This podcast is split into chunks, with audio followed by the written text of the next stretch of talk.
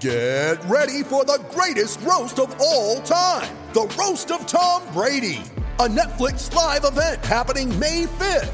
Hosted by Kevin Hart, the seven time world champion gets his cleats held to the fire by famous friends and frenemies on an unforgettable night where everything is fair game. Tune in on May 5th at 5 p.m. Pacific time for the Roast of Tom Brady, live only on Netflix.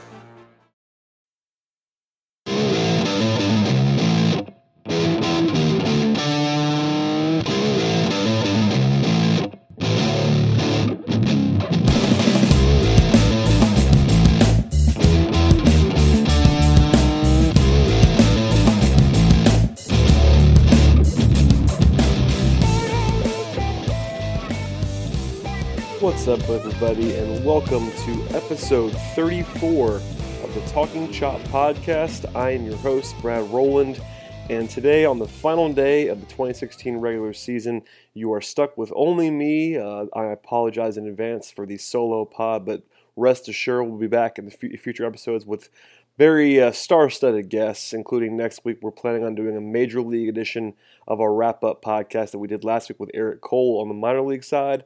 If you did not listen to that podcast, that would be a good idea. Go ahead and do that if you want to catch up on the prospects. Most of this show and the next one are going to be focused on major on the major league stuff. So uh, if you want your minor league fix, go back and listen to that one. Uh, today I'm recording this on a Sunday night, October the second. Uh, also, the final day of the regular season, as I mentioned before, and uh, the, the, final day in the history of Turner Field as an active Major League Baseball park. Uh, that's sort of the headliner today. Uh, at the end of the season, considering you know the season each each season ends, but not all, it's not every year that a uh, a stadium with 20 years of history goes away. So that's certainly the backdrop of today's podcast and really everything in Braves country today. Uh, a couple of highlights from the final game at Turner Field. First of all, the Braves won uh, one to nothing, which I thought was poignant, um, dating back to the uh, the days in which the Braves dominated with pitching. Uh, and you know, a, a particularly uh, interesting moment there was before the game.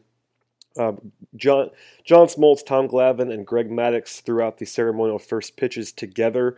Uh, much was made of that. It was very, very cool to see those three guys on the same field uh, tossing a baseball, even in a non competitive setting. Uh, also, uh, I thought it was pretty funny that Eddie Perez caught Greg Maddux. Someone mentioned that on Twitter that he was still his personal catcher, which I found to be hilarious and uh, perfect. Uh, Bobby Cox was back, as you might imagine, was involved in the festivities. really, just Braves, Braves from years past, you know, 20 years of history were uh, around. There's several memories that came to my mind uh, in watching all the festivities today. Um, you know, even if some of the ones in the playoffs were not terribly kind, uh, you know, that's a lot of uh, a lot a lot's made of that from the outside as to you know whatever happened at Turner Field that was good. But um, you know, dating back to the Olympics, Turner Field was once Olympic Stadium, and there was very cool moments there, uh, including including Muhammad Ali lighting lighting the torch, something that I'll, I'll never forget as an Atlanta resident, and really everybody I think uh, that are sports fans will never forget that moment that took place in that same building, even if it wasn't called Turner Field yet. on the baseball side, you know, you had the in- infamous infield fly game in 2012. 12 came to mind right away. Uh, on, a, on, a, more positive note, the Braves win, winning the NL pennant in 1999. They clinched that over the Mets at home and, and uh, made their way to the World Series before that unfortunate result took place uh, in the World Series. But uh, you know, I can go on for days listing a bunch of uh, events that happened at Turner Field, and you've probably read some of those retrospective pieces uh, on the internet in the last couple of days. But uh, just a flood of emotions, flood of memories as that park closes. I probably saw, you know, three, four hundred games there. Not exaggerating. Uh, during the 20 years, uh, the park opened when I was 10 years old. Just for a bit of reference as to how old I am. Um, so I, it was kind of my formative years as a baseball fan. Uh, I, I, I, definitely attended games at Fulton County Stadium, but I was uh, a single-digit uh, person in the world, a child. Uh, so you know, I do I did like I loved baseball back then, but in terms of uh, learning about the game, studying the game, and the way that someone in my position now would uh, you know sort of analyze things, all of that was done at Turner Field. So it's it, it's definitely interesting and you know kind of you know not not not regretful in the fact that I'm I'm pretty excited about SunTrust Park. Uh, I don't really get caught up in a lot of the negativity around SunTrust Park for the most part, but uh, Turner Field going away after 20 years was not something that I would have foreseen coming even even 10 years ago. So um, it was uh, you know not always the greatest place in terms of playoff success, but a lot a lot of positives happened at Turner Field. I'll, I'll choose to remember those more than uh, more than the negative stuff. Even if I could recite to you right now my top 10 most heart you know heart wrenching moments that occurred when I sat in the Turner Field stands. We'll not we'll save that for a later date, but uh, it was uh, you know things closed down today with a, with a win in front of a 50,000 plus uh, person crowd. It was rocking from start to finish. It was kind of a playoff atmosphere in a weird way at Turner Field for a game that didn't mean anything. But, uh, you know, obviously the sellout because it was the final game and the visiting Detroit Tigers had a lot to play for.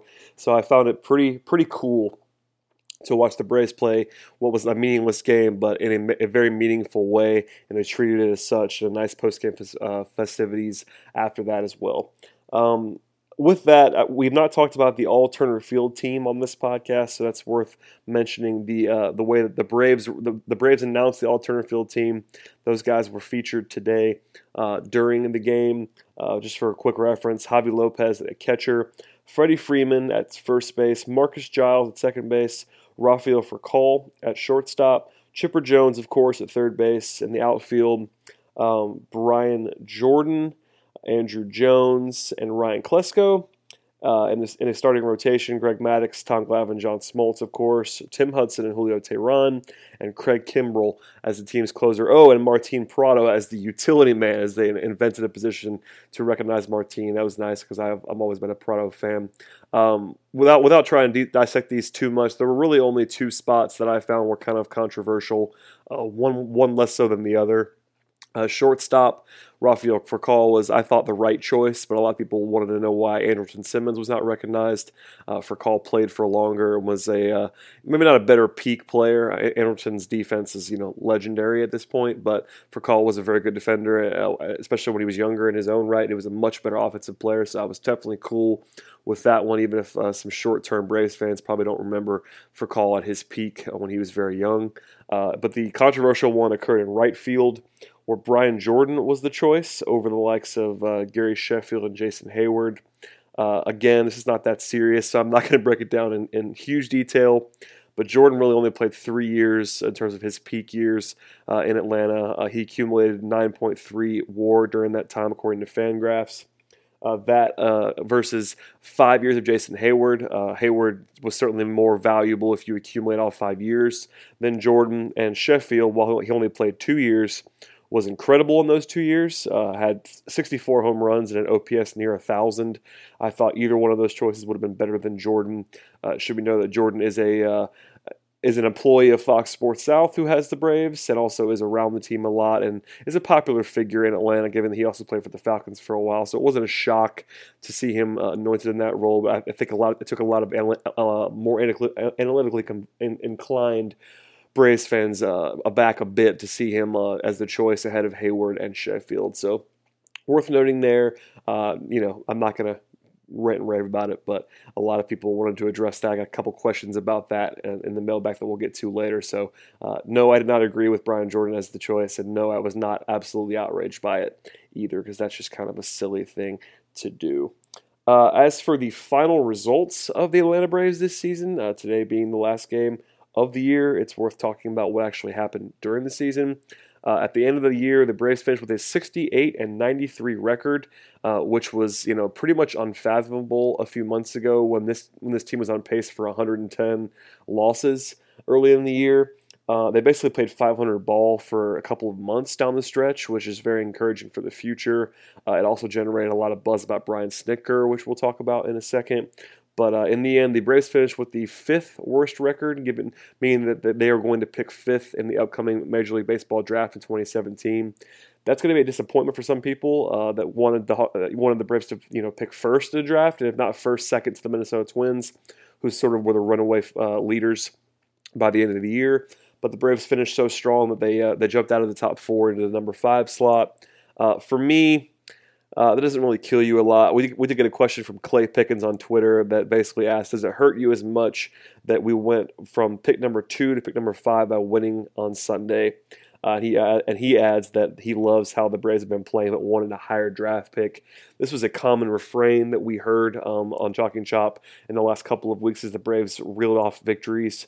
Um, for me personally, it doesn't bother me at all. And even even some of our prospect guys, you know, ideally you want you want to pick number one or number two versus number five if all things are equal. But uh, there's also something to be said for playing good baseball and uh, inspiring some culture there uh, developing guys. Um, I'm not so much for the managerial angle that uh, for me, but uh, having the young guys play well, etc. Just this was just a much better roster down the stretch than it was earlier in the year. Um, adding guys like Swanson in the mix. Getting rid, of, getting rid of some of, the, some of the dead weight like Erick Aybar and AJ Pierzynski from earlier on in the year.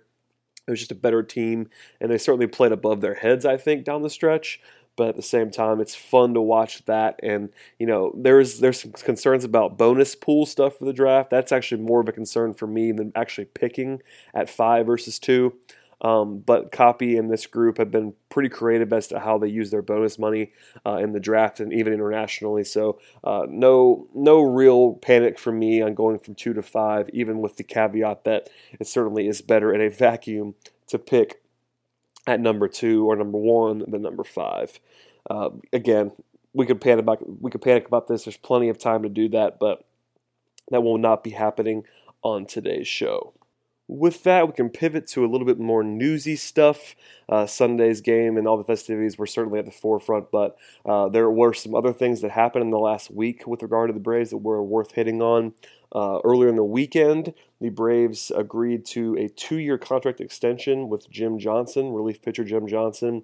That kind of came out of nowhere for me. Uh, it was a pretty surprising, you know, and a note that actually flew under the radar for a lot of people, given that, you know, it was in the midst of everything that was going on at Turner Field. But uh, a you know, pretty nice year for Jim Johnson this year. Uh, 20 saves as he picked up the closer role, uh, given the uh, injury stuff from uh, Arodys Vizcaino and others. Um, a 3.06 ERA for Johnson this year, a 2.71 FIP on the year, and those numbers were even better if you look at just the second half when he was playing a more prominent role and was healthy. Uh, also, more than a strikeout per inning this year for Johnson. He is 33 years old, which is the concern for me. Is that you know, there uh, just for for the record at this point, at, when I'm doing this podcast, we do not know the specifics of the financial stuff here. That could certainly uh, impact the way I think about this deal. If it's a very uh, a team friendly, cost friendly uh, contract, then sure. Johnson has proven to be a good pitcher when he's healthy and right uh, throughout his throughout his, uh, his career. Really, uh, there have been some times where he's been know, downright awful when things are not mechanically right or health health wise right. But uh, in general, he is a good relief pitcher. Um, and as long as it's not you know exorbitant money for both years, then I'll probably I'll probably be fine with this contract. It is worth noting though, it's just odd timing at the end of the year. You don't you don't, you don't normally see a two year kind of extension like this for a, a veteran reliever that's not really a closer. Uh, he's been the closer for part of the season, but long term is not really profile as that for a uh, for a contending team if the Braves want to be that in the near future. So um, I got a question from Mark. I believe it's Kreetzberg. I'm sorry if I got that wrong. I tried my best on that one. Uh, he asked, with the JJ extension, do you see the Braves doing any more bullpen shopping this winter? Um, for the most part, I don't think this should really impact the Braves at all in terms of what they were already going to do. Um, Johnson was always going to be a candidate to come back, um, even if if it's just to sign him to flip him later, which is a, you know basically the Coppy special at this point in time. That still wouldn't be a surprise to me if uh, for some reason the Braves uh, have really liked Johnson this year and kind of didn't give him away in the same way they give a couple of other guys, but if uh, next year's not going the way that the, the way that they hope it would mid-season and Johnson's pitching well, you could certainly see him flip mid mid mid year, and it might even be easier to do that now with another year on his contract if it's at a reasonable price. Um, I'd always be looking to sell high on relief pitchers in general. That's something Coppy does with basically everyone, but in the bullpen, uh, you know, across the board, that would be something I always I always advocated for a trade for Craig Kimbrel, for instance. Um, prior to injury with with Vizcaino, I've advocated for trading him as well.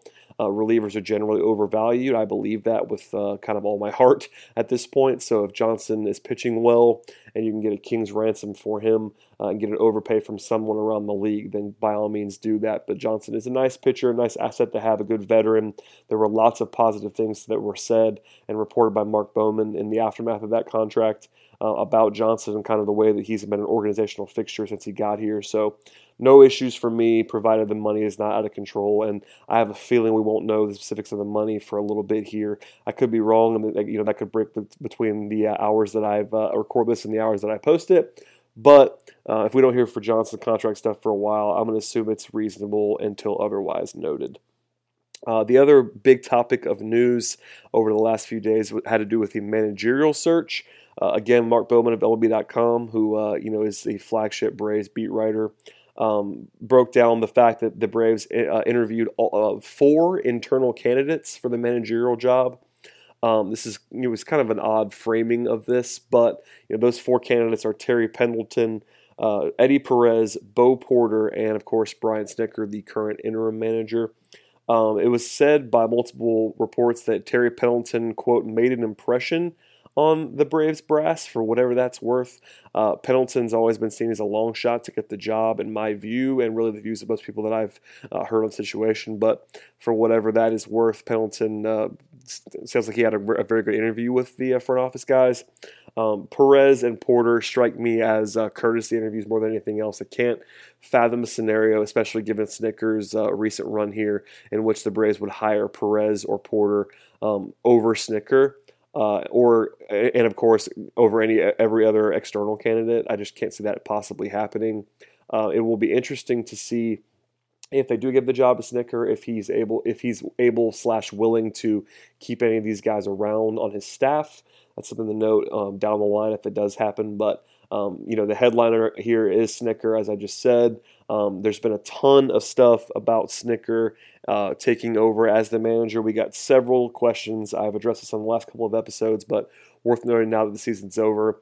Um, there was really nothing Snitker could have done um, to convince me that he was the guy, uh, the undisputed guy. I'm all in favor of uh, giving Snitker a chance at the job, in that um, giving him an interview uh, or even extensive interview if he's the one internal candidate or if it's Pendleton and Snitker, however they want to shake that out. I'm just really on board with the Braves looking outside the organization, at least doing some due diligence on a few people, um, even if it's not someone that has any ties to the Braves country. You know, Mark DeRosa is a name you hear a lot.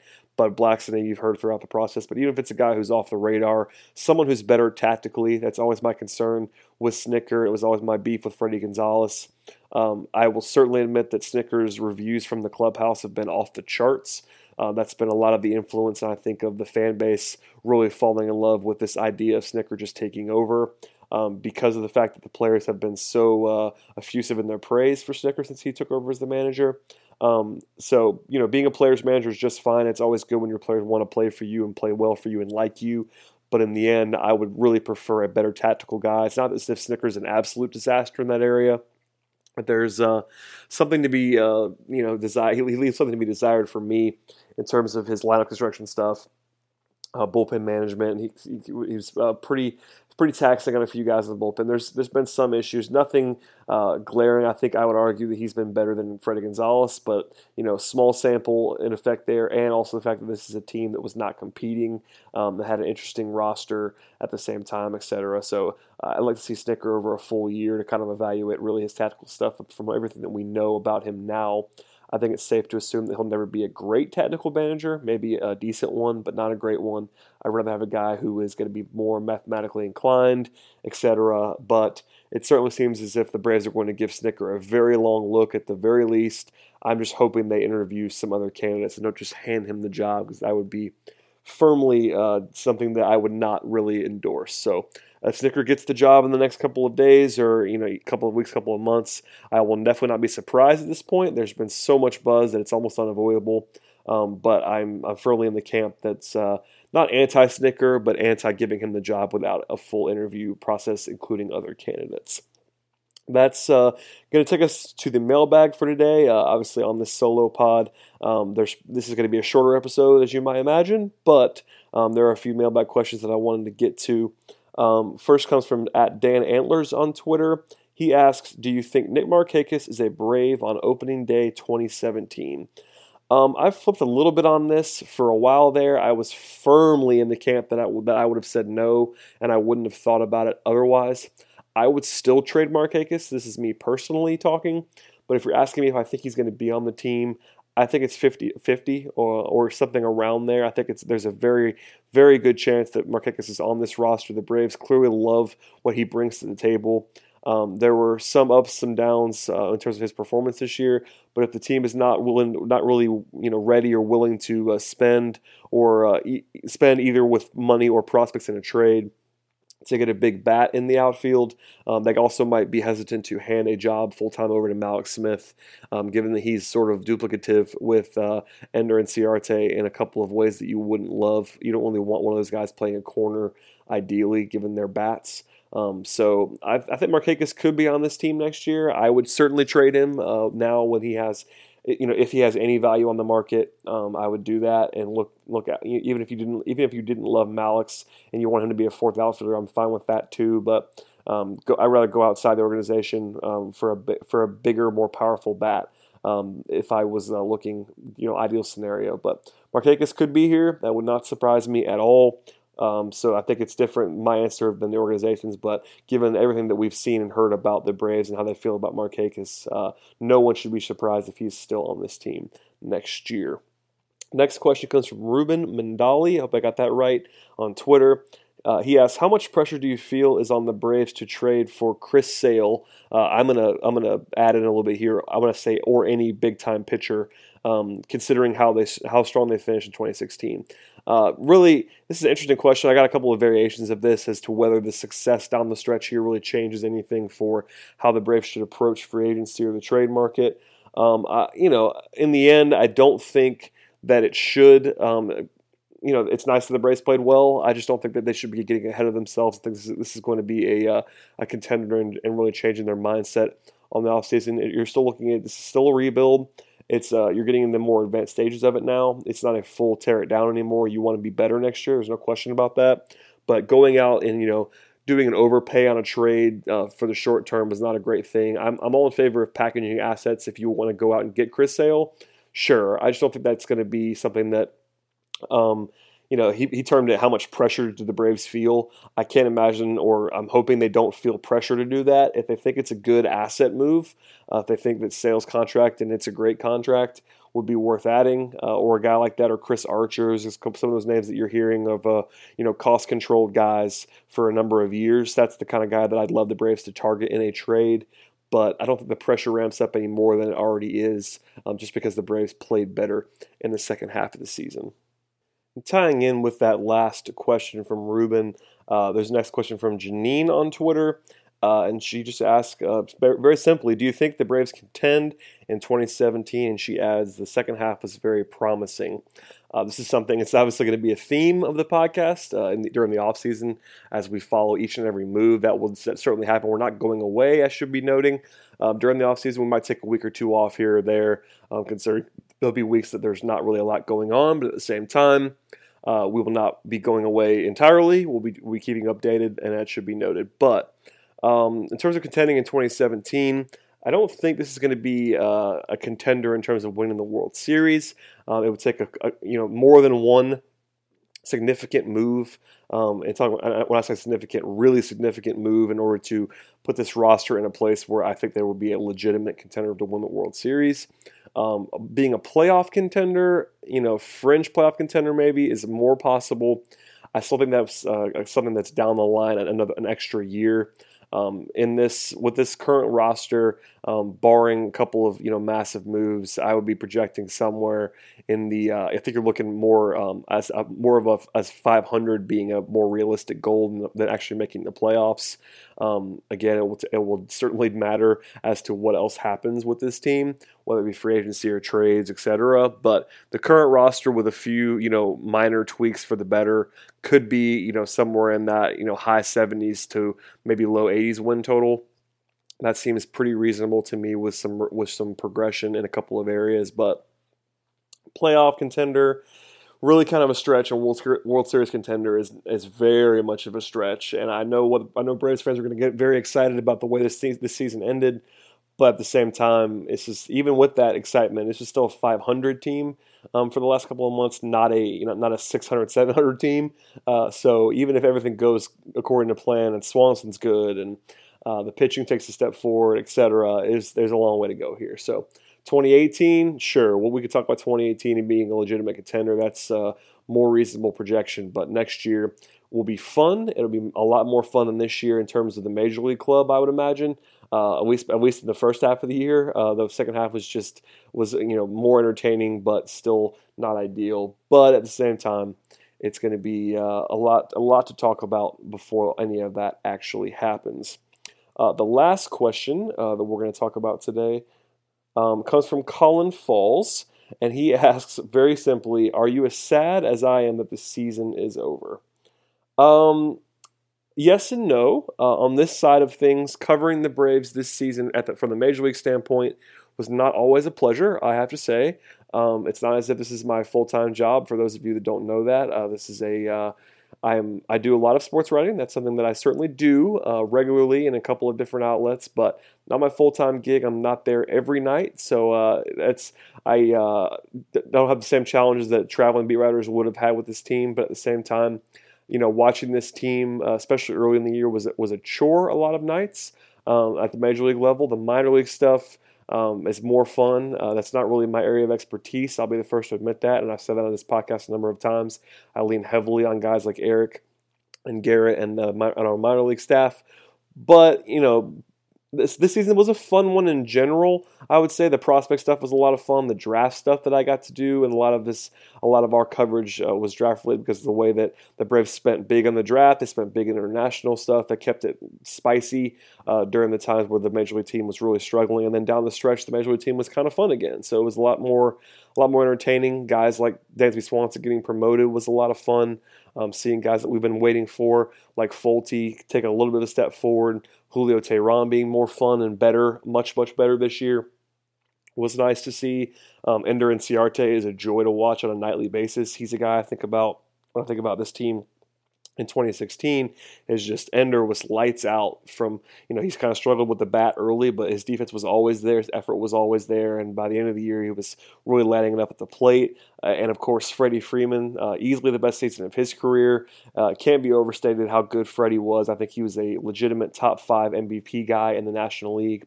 I'm not sure he'll finish there given how bad the Braves' record was, but that's not his fault. Freddie was lights out um, from basically after the first three weeks of the year. He was the best. He was the best player in the National League. If you just take those stats and ignore the first month, so uh, yeah, it's uh, that's a good. There, was, there were some positives. There were some negatives.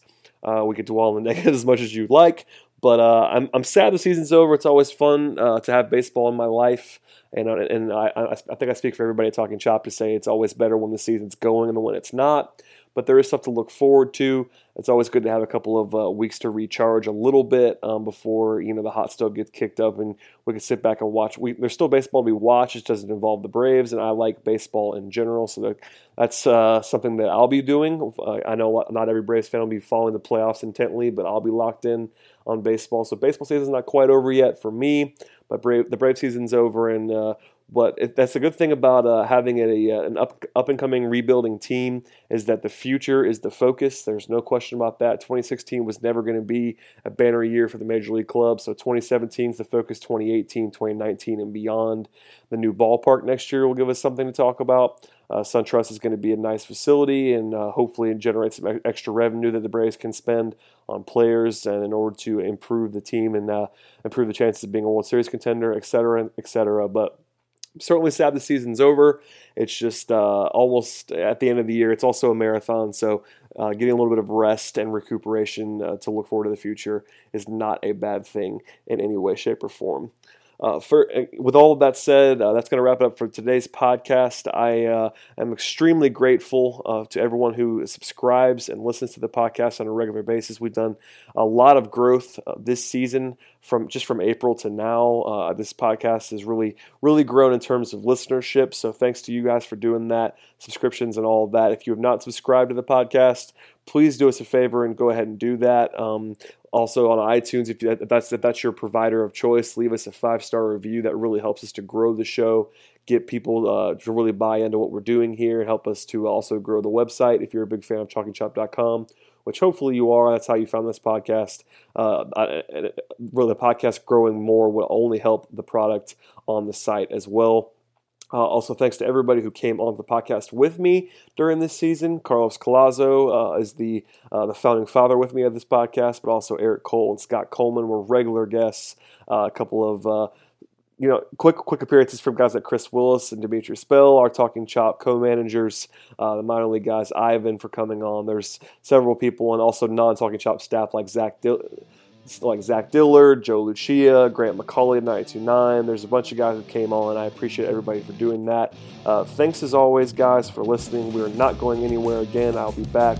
Uh, we'll look at it next week. I'm assuming we'll be back next week to wrap up the Major League season in a more in depth way than today's podcast, hopefully with a guest that I have in mind. So uh, stay tuned for that. Thanks again for listening. And as always, stay tuned, and uh, 2017 will be here before you know it.